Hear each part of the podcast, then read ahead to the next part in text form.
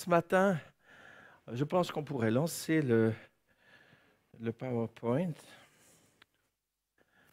Et j'ai commencé par euh, vous faire un petit peu de publicité pour la Ligue pour la lecture de la Bible. Ça fait au moins 40 ans que Claudine et moi, tous les matins ou presque, euh, nous suivons le guide de lecture biblique au quotidien. Et je peux vous assurer que c'est un moyen extraordinaire de nous édifier et de nous défier. Les commentaires bibliques sont écrits par des hommes et des femmes de Dieu remarquables. Et l'avantage, c'est non seulement d'avoir une régularité dans notre vie de lecture et de prière, mais d'être unis à plusieurs centaines de milliers de personnes dans la francophonie qui, à peu près aux mêmes heures ou avec quelques décalages horaires si on considère le Canada, euh, reçoivent la même nourriture spirituelle que nous. Et ça unit certainement le corps du Christ. Et c'est au travers des lectures que euh, nous avons faites ces derniers temps que le thème de ce matin s'est imposé à moi. Nous avons ces derniers temps lu euh, l'histoire de David, et d'abord de Saül, puis de David. Et c'est la destinée de ces deux hommes qui, qui, qui inspire les propos de ce matin. Puis on va passer à la suivante. Là. Hmm, voilà. On va d'abord lire quelques textes dans tout d'abord 1 Samuel chapitre 10, les versets 9 et 11. Oh, voilà que je suis dans 2 Samuel, ça ne va pas le faire. C'est comme les trains français, hein, qui un peu caché l'autre. Un Samuel, voilà. 9 et 11. Dès que Saül eut tourné le dos pour se séparer de Samuel, Dieu lui donna un autre cœur, et tous ces signes se produisirent le même jour. Donc c'est lors du choix du premier roi d'Israël.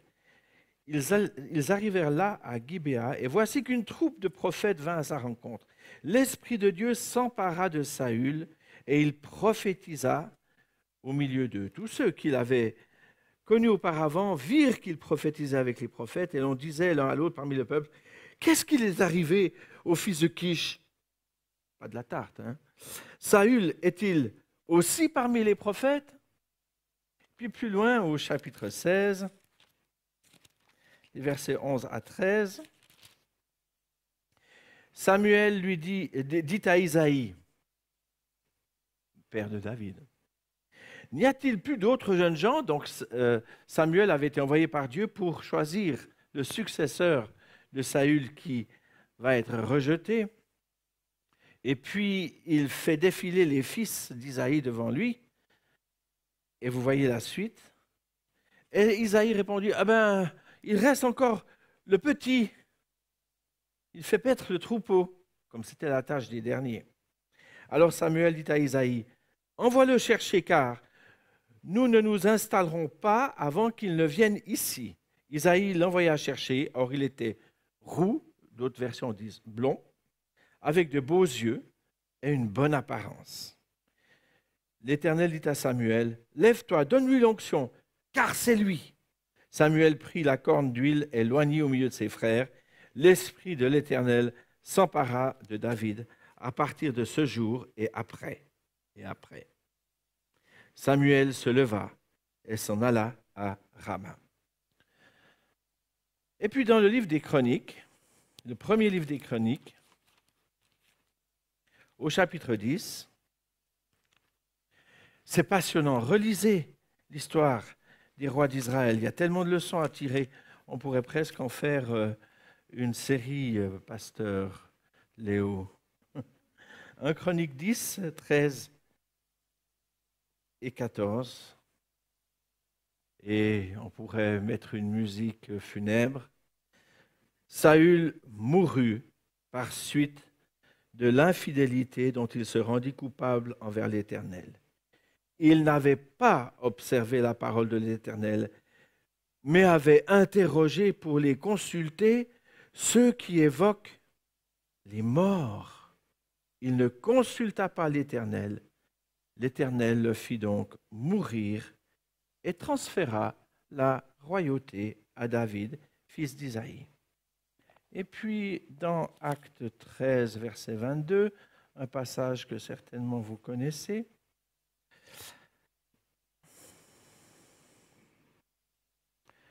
Après avoir écarté Saül, Dieu leur suscita pour roi David, auquel il a rendu ce témoignage. J'ai trouvé David, fils d'Isaïe, homme selon mon cœur, qui accomplira toutes mes volontés. Vous savez, frères et sœurs, je, je m'interroge. En 40 ans quasiment de présence euh, dans cette église, j'ai vu défiler beaucoup de personnes. Beaucoup sont là, beaucoup sont devenus non seulement des enfants de Dieu, mais des amis, des frères, des sœurs. Puis nous avons vu certains qui avaient un parcours euh, tout tracé et qui finalement se sont éloignés de Dieu et par conséquent de leurs frères et sont tombés dans des travers de vie euh, qui laissent songeurs alors qu'ils avaient aussi bien commencé que les autres et ils avaient reçu les mêmes atouts. Et là, nous avons une étrange histoire, un étrange destin de deux hommes qui finalement n'avaient pas une ascendance spéciale. Hein. Rien ne les prédisposait à la royauté. Bah, ils étaient de conditions modestes, puisque l'un s'occupait des brebis de son père et l'autre s'occupait des ânesses de son père. Alors, peut-être si on était un peu mauvaise langue, on pourrait dire que les animaux dont ils s'occupaient préfiguraient un peu leur caractère. David, doux comme ses brebis, obéissant, soumis. Saül, une vraie tête de mule ou d'ânesse. Alors on va d'abord voir leur similitude, parce que il y en a, ils avaient les mêmes atouts au départ. Ils étaient tous les deux beaux gosses. Saül, plus grand que tout le monde dans le pays, et on le regardait avec... Euh,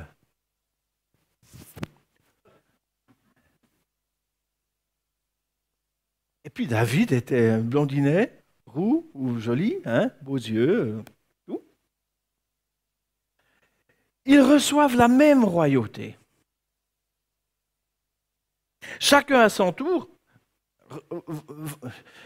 chacun va être rempli de l'Esprit de Dieu. Saül, quand, quand, il court avec les fils des prophètes, il ne peut faire rien d'autre que prophétiser, prophétiser, prophétiser. Et David, on l'a lu, quand il reçoit l'onction de Samuel, il va être rempli de l'Esprit de Dieu avec effet retard.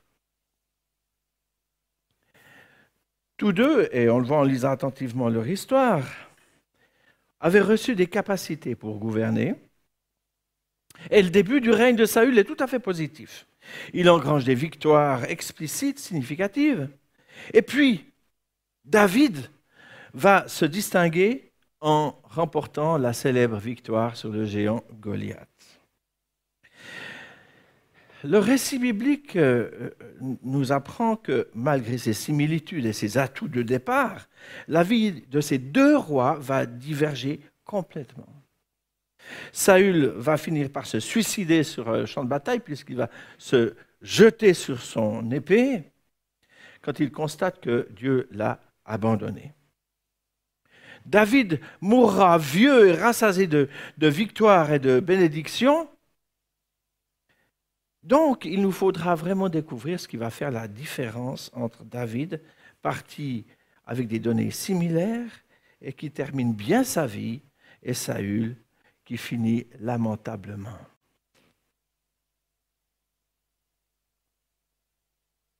Alors on s'aperçoit que le drame va commencer assez tôt.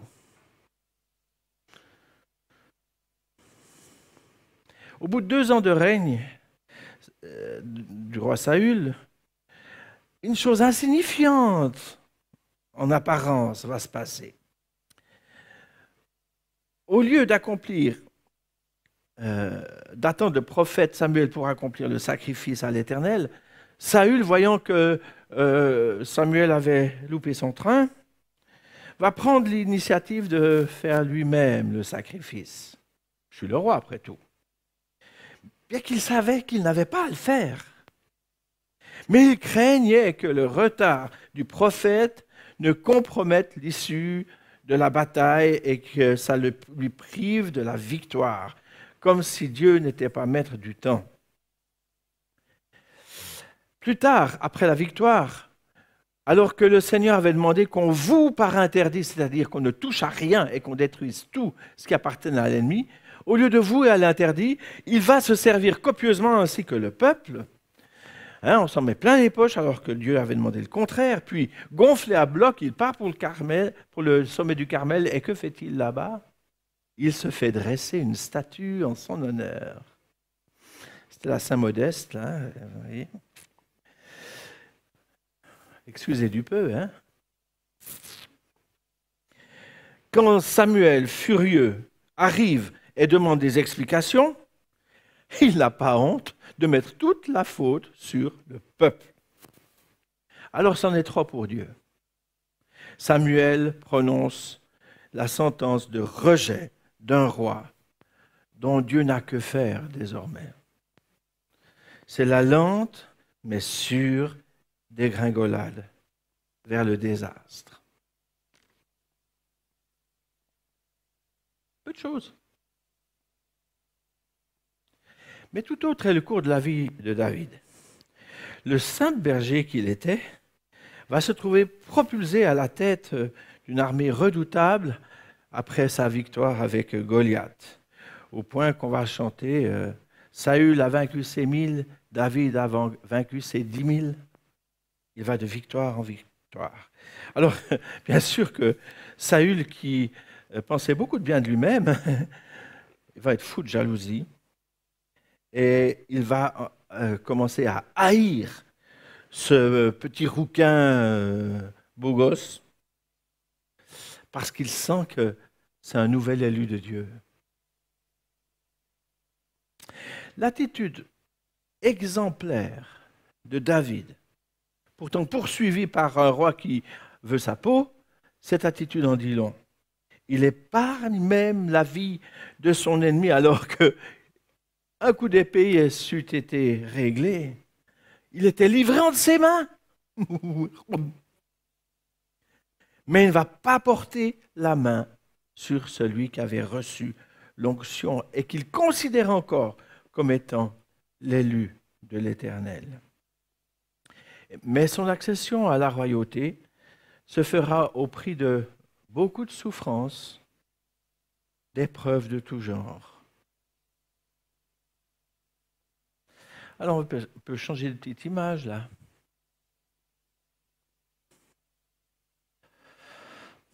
Qu'est-ce qui va faire la différence entre ces deux hommes? Tout d'abord, il s'agit de considérer comment ils ont agi face aux petites choses. La faute première de Saül peut paraître banale à première vue, mais elle est révélatrice. Quand il obéit, c'est à contre-coeur. Sa sagesse est meilleure. Il se fie à son propre flair et il n'hésite pas à arranger les ordres à son avantage. Il est un adepte de l'à peu près. Aller au fond des choses, fatigant, c'est dommage. Il y a tellement à perdre si on ne suit pas ce qu'on pense perso. Ce qui est au début un, détestable trait de caractère deviendra finalement un gouffre dans lequel il va tomber. Et Saül en viendra même à faire ce qu'il avait pourtant interdit au peuple. Dans son désarroi, constatant que Dieu l'abandonne, il va voir chez le diable. Il va même jusqu'à consulter une voyante. Saül. David garde les troupeaux de son père. Mais oui. Devant aller trouver ses frères euh, mobilisés contre les Philistins, il va s'assurer à bien remettre les brebis à la garde d'un autre berger. Prends soin. Le futur roi d'Israël euh, soigne et protège son troupeau.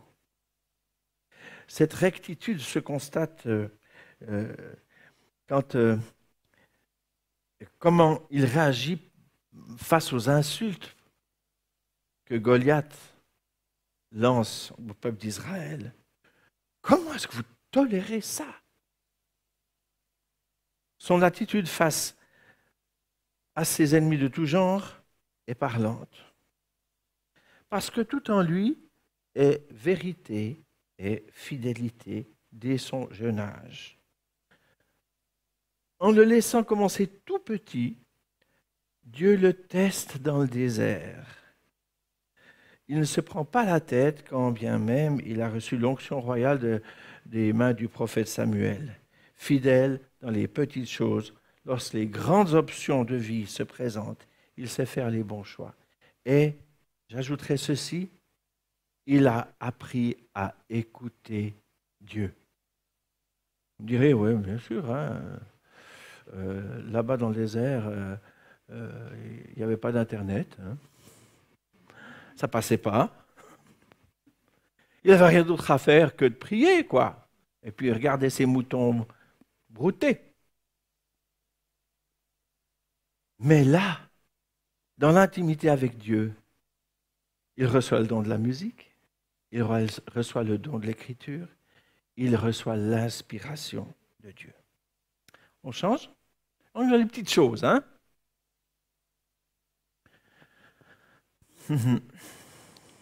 Deuxième chose à comparer, c'est la place que Dieu a dans la vie de ces deux hommes. Mais est-ce que Saül ne servait pas Dieu? Si. Là, cette question est de savoir comment. N'avait-il pas reçu l'onction de l'Esprit de Dieu alors qu'il courait avec les fils des prophètes? Oui. Mais au fond, quelle place avait Dieu dans sa vie? Bah, Pas la première. Hein. Sa première, c'était moi. Je, moi et moi-même. Hein en fait, il se servait lui-même. Il s'adorait. Miroir, mon bon miroir. Parce que pour en arriver à se faire faire une statue, il ne faut pas avoir une piètre opinion de soi-même, n'est-ce pas? Et son attitude face aux ordres divins montre qu'en fait, il se place en dessus de Dieu. Dieu est utile pour lui. Dieu est un moyen d'arriver à ses fins. Ouh, mais ça, ça me parle. Parce que j'ai l'impression qu'aujourd'hui, peut-être plus qu'auparavant, on entend un certain évangile qui fait de Dieu un moyen. Alors que je ne sais pas qui a écrit ça, Dieu est Dieu, nom de Dieu, mais, hein, vous comprenez ça. Mais, c'est vrai, Dieu est Dieu. Et qui sommes-nous pour l'inclure comme dans notre Finder, hein, comme dans nos apps l'app Dieu utile pour nous? Saül est plus confiant dans sa logique et son bon sens. Il prend des initiatives qui ont peut-être l'apparence de la piété. Oh, j'ai sacrifié pour Dieu. Mais finalement, il n'y a pas le contenu. Tout au plus, il inclut Dieu dans ses schémas pour le bien qu'il peut lui prodiguer. Et je me pose parfois la question si nous ne venons pas dans nos cultes et nos réunions pour le bien qu'on peut en retirer, alors que nous devons venir pour Dieu. Et la louange du dimanche matin, c'est pas pour se faire des frissons dans l'épine dorsale, mais c'est pour rendre un culte à Dieu. Et c'est ce qu'il attend de nous, ces créatures. Alors quand Saül se voit lâché par le Seigneur, il se tourne vers un culte de démons pour arriver à ses fins. Ainsi, ce dont Saül souffre avant tout, c'est d'une rébellion qu'un état d'esprit d'orgueil souligne. Saül. Il n'y a pas dans la vie de David cette séparation si souvent rencontrée chez bien des croyants. D'un côté, les choses de Dieu et de l'autre, celles de la vie courante.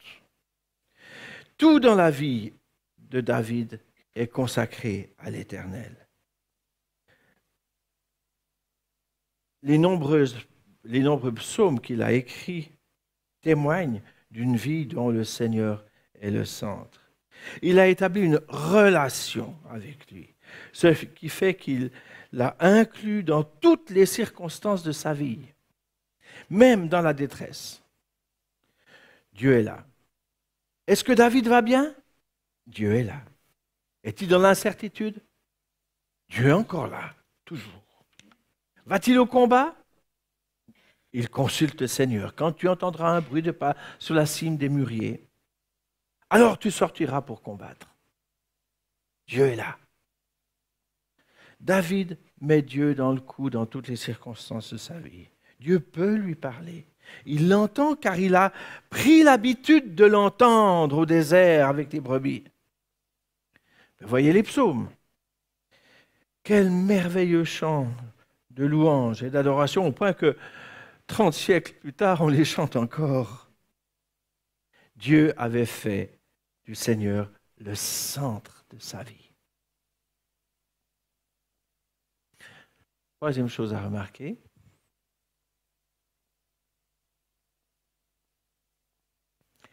C'est sans doute l'absence dans la vie de Saül d'une démarche fondamentale. Il n'a jamais pu s'y résoudre. Lorsque le prophète Samuel vient le reprendre en lui annonçant la sentence divine, ok, il se trouve des excuses. Ce n'est pas de ma faute. Ce n'est pas moi, j'ai rien fait. Ça, quand euh, je surveillais les récréations à l'école, qu'est-ce que j'ai entendu? C'est pas moi, j'ai rien fait, c'est pas de ma faute. Oui. Bah, ça, c'est le syndrome de Saül. Hein. Il est spécialiste des bonnes excuses. Il sait se trouver des circonstances atténuantes. Oh, mais que c'est dur de reconnaître qu'on a tort, qu'on fait faux, qu'on s'est planté. Ça nous en coûte.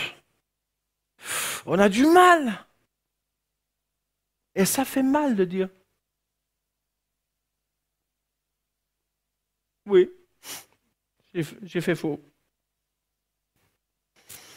Alors vous vous souviendrez sans doute d'une page très sombre euh, de l'histoire de David, celle de son adultère avec Bathsheba, doublée d'un meurtre de l'époux régulier de la belle Aubin. On dirait le titre d'un tableau de monnaie, hein, la belle Aubin. Bien qu'ayant la crainte de Dieu et une vie spirituelle bien étoffée, David avait une faiblesse. Les nanas. Il chute lamentablement alors qu'il avait donné tant de preuves de sa consécration à Dieu. Sans couple. Alors on pourrait penser que sa faute était, nettement plus grave encore que celle de Saül au départ, vous êtes d'accord? Euh, Prendre la place d'un prophète parce qu'il est en retard, euh, euh, ben voilà. Mais ce qui va faire la différence, c'est que lorsque Nathan, le prophète, vient le trouver de la part de Dieu en lui racontant une allégorie, au lieu de se chercher des excuses comme Saül, il reconnaît sa faute il s'en humilie violemment et se repent sincèrement. Dieu va le punir sévèrement, hein, puisque l'enfant qui va naître de cette union illicite va, va mourir. Mais il accepte la sentence. Il sait qu'il a fait mal. Plus tard, alors que Dieu lui-même lui refuse le droit de bâtir le temple à cause du sang qu'il a sur ses mains, eh bien, il va l'accepter et reconnaître qu'il n'est pas digne. David sait qu'il n'est pas parfait, mais il est sincère devant Dieu. Et j'aime toujours expliquer le mot sincère et le mot hypocrite. Les sincères, euh, c'était ça vient du latin sincere et sans la cire, c'était ce qui décrivait les acteurs qui sortaient de, la scène, justement, et qui retiraient leur masque de cire, puisqu'on se mettait des masques qui riaient, qui pleuraient, qui étaient sérieux, qui étaient. Hein, voilà. Euh, eh bien, on retirait le masque et on devenait sincere, sans la cire. A contrario, les hypocrites en grec, c'est ceux qui portaient le masque. Hypocrite, c'est le porteur de masque. C'était celui qui venait jouer un rôle. Et quand on sortait, on était des sincères. Mais David, il ne met pas de masque. Il est cache. What you see is what you get. Alors nous avons le choix. Qui voulons-nous devenir? On peut changer. L'image des deux, deux chemins résume en gros ce que nous disons. Ce que nous décidons aujourd'hui va influencer sur toute notre vie. Nous pouvons nous retrouver dans dix ans et constater que certains sont devenus des David ou sont toujours des David en devenir, et d'autres ont glissé ou sont en train de glisser comme des Saül. Saül mourut par suite de l'infidélité dont il se rendit coupable envers l'Éternel. Il n'avait pas observé la parole de l'Éternel. Terrible conclusion. Je leur aurais pu donner ceci, frères et sœurs. Écoutez bien. Saül vécut à cause de la fidélité trouvée en lui. Il avait observé de son mieux la parole de l'Éternel. Ça aurait pu être Saül, ça. Ce que nous allons devenir n'est pas une fatalité. C'est avant tout le choix d'une décision. Cette décision nous incombe. Dieu la met devant nous ce matin. Je ne sais pas pour qui je parle ce matin, mais j'ai la conviction de parler pour quelqu'un ou quelques-uns d'entre nous. Nous sommes à la croisée des chemins. Qu'allons-nous faire de notre vie, de notre vie spirituelle, de notre vie de famille, de notre éducation, de nos choix professionnels, de tout. Allons-nous être des David qui impliquent Dieu dans chaque situation de notre vie ou allons-nous être des Saül qui veulent bien de Dieu dans la mesure où ça leur rapporte? Vous savez, tout au long euh, de la vie, il y a des choix d'extrême importance qui sont devant nous. Le monde dans lequel nous vivons s'est détourné de Dieu. Il suggère parfois un semblant de religiosité, juste assez pour se donner une bonne conscience, chanter euh, la prière patriotique le 1er août, euh, puis aller à Pâques à Noël euh, prendre la communion au temple ou à l'église. voilà, bah, ça se fait. Mais en revanche, le monde nous offre toutes sortes de faux dieux. Nous nous propose même de nous considérer comme des dieux. Combien de fois on entend qu'il faut réveiller la force qui est en nous, que nous avons un pouvoir illimité en nous Tu parles, Charles. Ce matin, le Seigneur nous propose d'être approuvés par lui, comme David l'a été. Il nous appelle à vivre à sa gloire. Par son aide, chassons le Saül en nous et invitons le David par l'aide du Saint-Esprit.